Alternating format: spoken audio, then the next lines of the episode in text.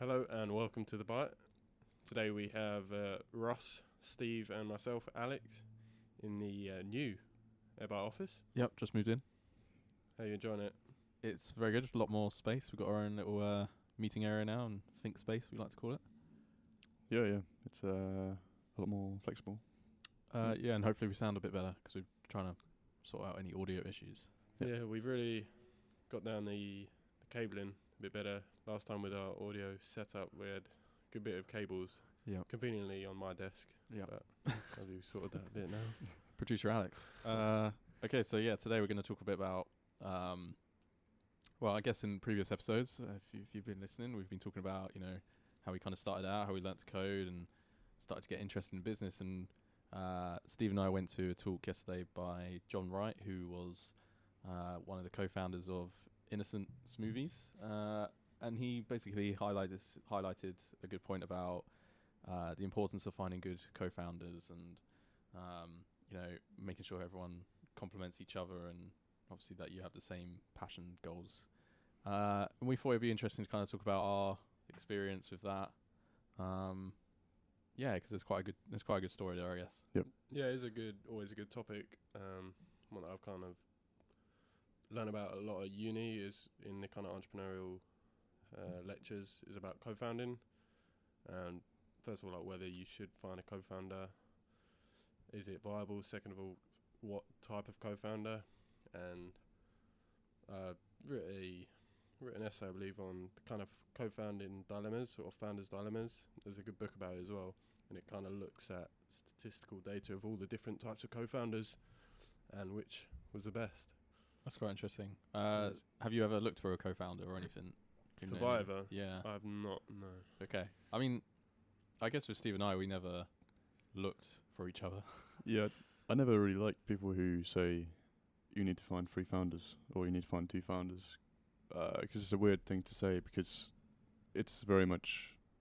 Uh, I'm not going to say luck based, but it kind of is in terms of who you're networking with and who you find that you can work with long term. Like you can't just go out and say I'm going to find a co-founder tonight.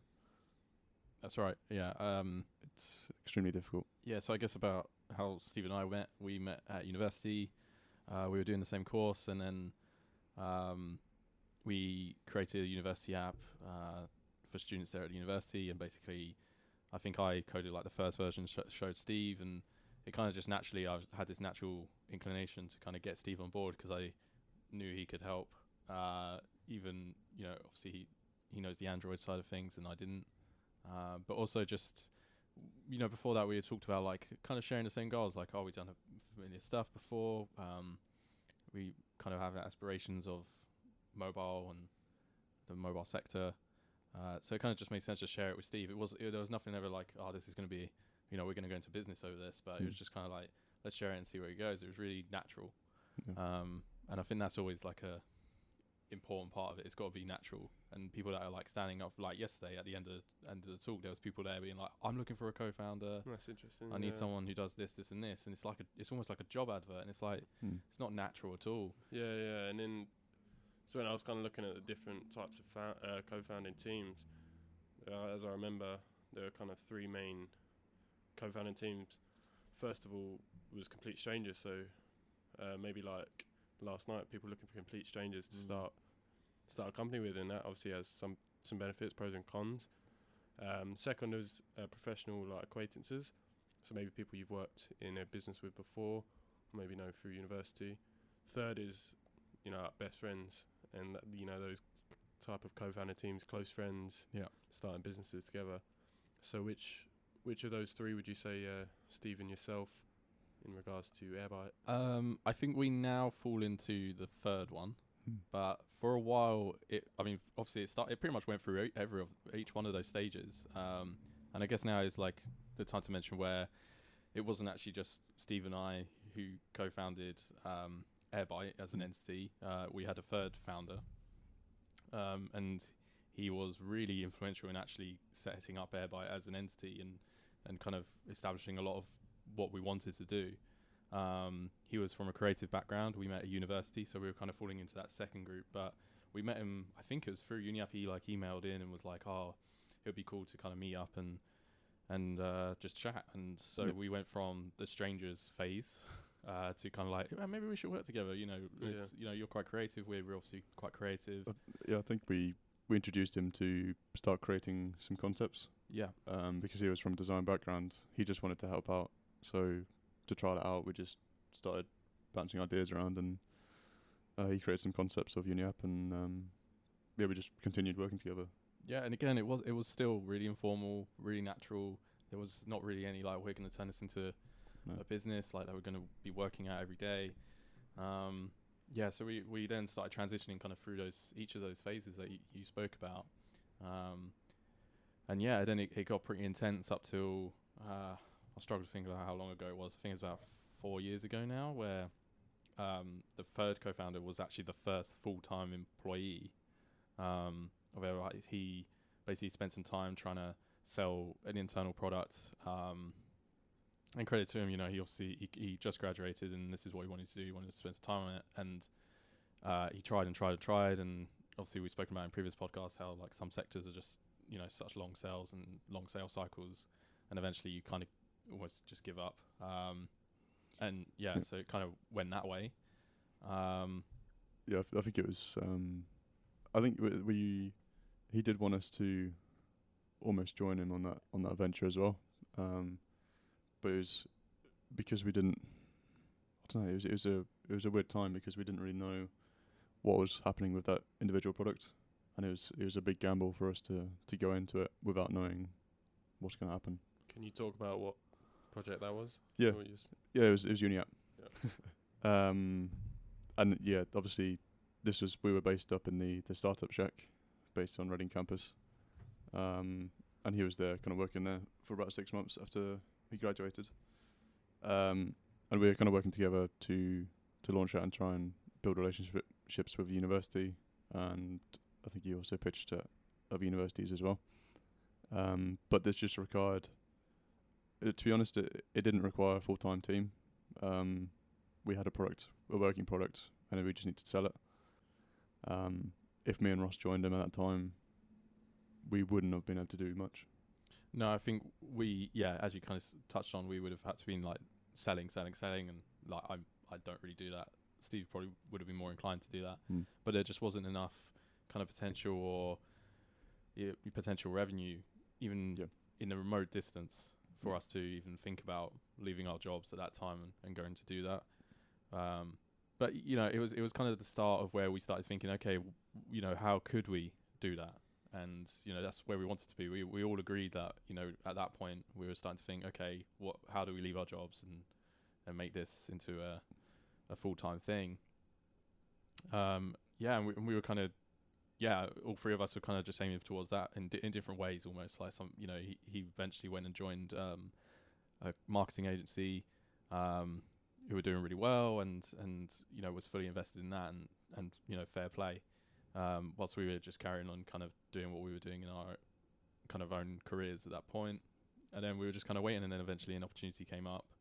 Um, and it kind of was role reversal where Steve and I were the ones that were like, okay, let's um, do this full time. Mm. Now we've got like enough, we've got had a you know a couple of contracts that were able to support us, and then the tables are turned. We were kind of asking him like, do you want to uh, come on come on board and do this? But you know he was fully kind of committed to to what he was doing, and, and we understood that.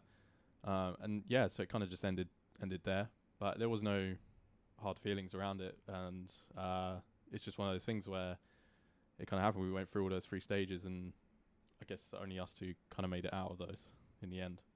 Yep. Uh, and it, it kind of came down to a bit what Jon Wright was saying, where you got to make sure you share the same values. And it turned out we didn't share the same values in the end. We shared like quite a lot of interests, and like we found a lot of the stuff interesting. But in terms of what we wanted to do, in terms of growing a business and and like what we want to achieve in our personal lives and personal goals, they didn't quite match up. Yeah, yeah, I think uh, yeah, that's that's hitting the nail on the head really, and and that's that's the diff- that's the difficulty in the end, uh, having that shared vision with a total stranger if you're trying to find them at a networking event or anything. It's it's pretty hard. Very. Um, yeah, but I guess we should try and turn this into kind of like an advisory way. Like, how do you Mm. find, you know, uh, we, we, I think it's fair to say that we both would advocate trying to find a co-founder. but it does have to be a natural process. Yeah, and so for your first kind of jobs, there were there were contracts, right? Uh, that you had the jobs there, Hmm. and you kind of got together and did those contracts. Mm-hmm. Um, so that kind of naturally points you in the right direction, and from there you can find people with, with those similar similar interests rather than just saying, "Oh, I've got got an idea. Hmm. I need Yeah. someone to help me with this." Yeah, I think as well you don't need to get too bogged down on like whether it is the right person almost. Like if you're they just have to kind of be uh, open and fair like as a person and that's why it's quite hard with strangers because you, you just don't know how it's to like end up and how it's to roll.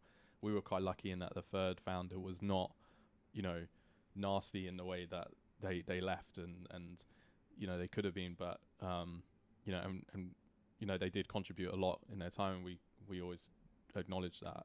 Um, but there's some people that, that wouldn't have left so easily.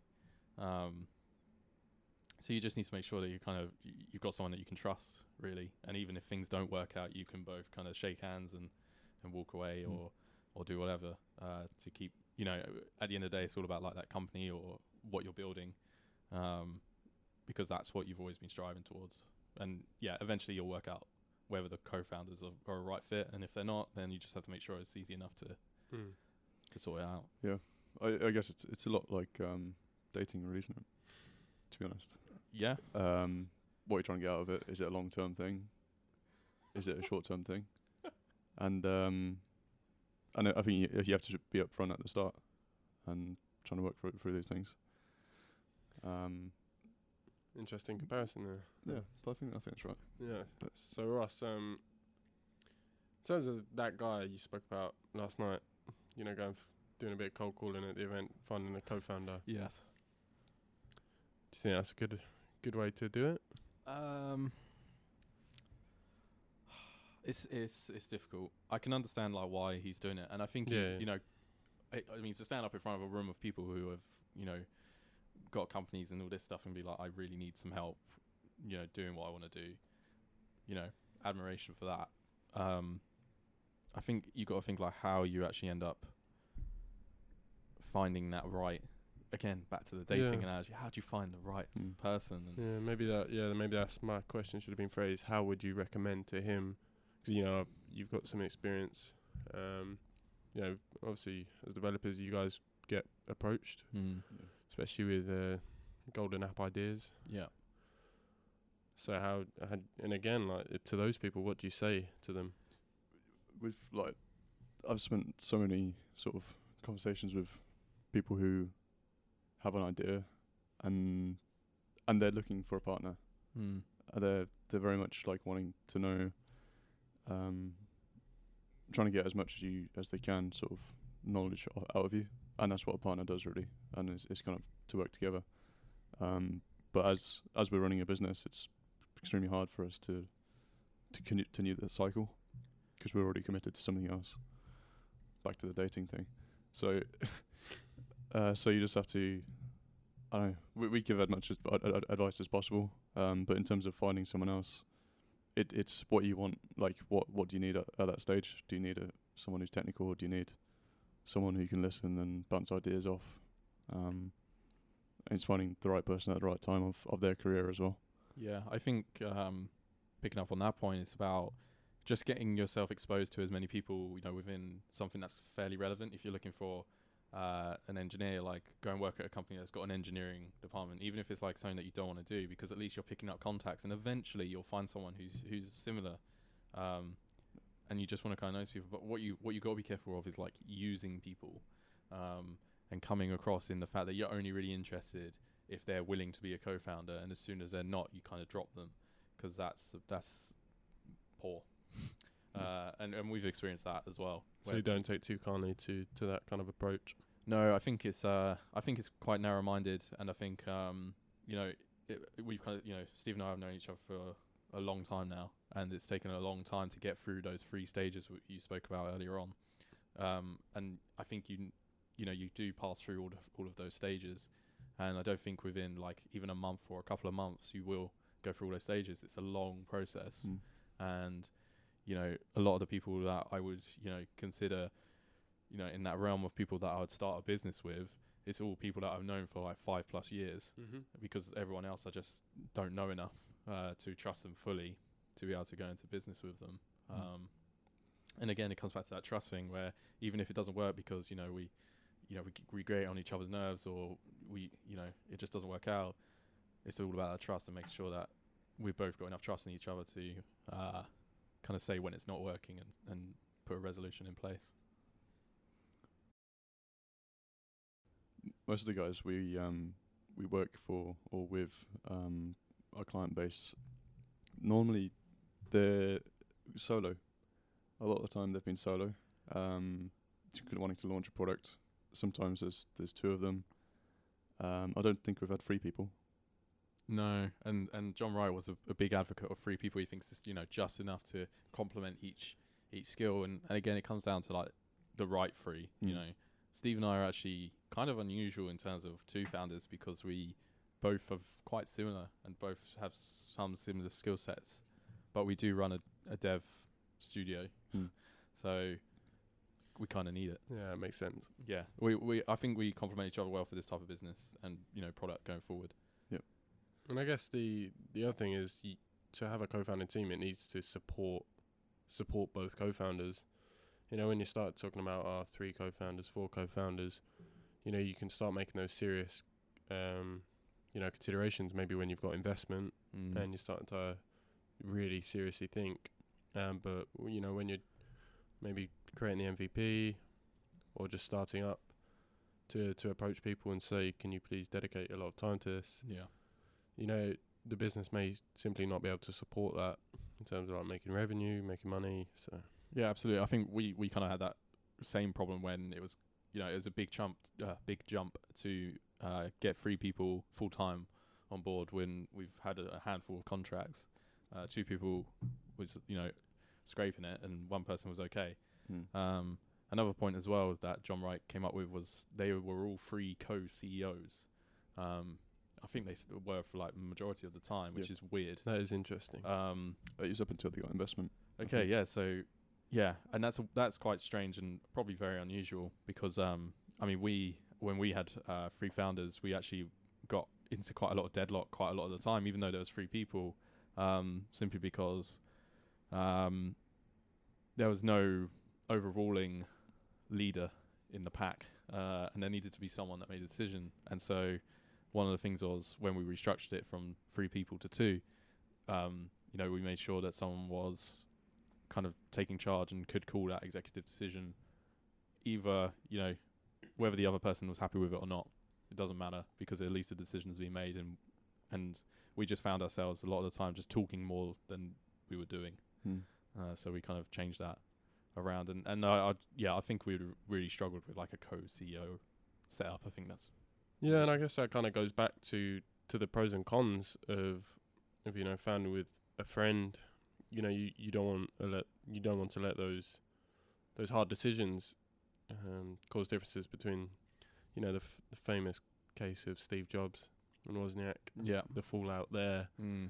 and you can kind of look at that and see that it it can cause friendships to to break, which at the end of the day, it's not good. No, yeah, absolutely. Uh, and again, down to trust. Uh, you got to trust that, you know, if everything goes uh, south, that you know you, you'll be able to walk away from it and and still uh, be amicable and, and friendly. Yeah, and I guess that's a lot easier to do, you know, when it's a professional acquaintance to just walk away. Yeah. Um, which I think is why in that book I mentioned, I think it might have been Founder's Dilemma. I think the professional acquaintance co-founded team was rated highly, you know, com- in compared to in comparison to the other two. Yeah, I can see I can see why that would be. Um, you know, I, I've seen it where Mm. uh, kind of non-professionals end up having major troubles, and and we almost you know fell into that to that trap. But at the moment, we're okay. Yeah, I think we That's we, good we to work quite hard to separate um, work life balance as well because when when we sort of like hang out outside of work, we I mean we we talk about work a little bit, we do. but uh, we we- I think we do try to get out of that mode, um, try and get out of that scene. But at, it's at al- least sometimes. Well, it's always like uh, it's kind of different. Like we're not talking about like what tasks we're doing. We're talking about like aspirations, like what we want to do, Yeah. how we want to change the world, and Yeah. what products we want to build. Yeah. Uh, and that's and to be honest, like even if we were running a business, that's the stuff we we would be talking about anyway over dinner. Yeah. So yeah. Yeah.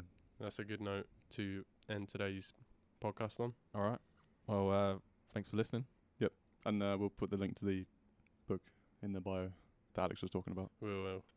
Nice one. Cheers. All right. Thanks a lot. Cheers.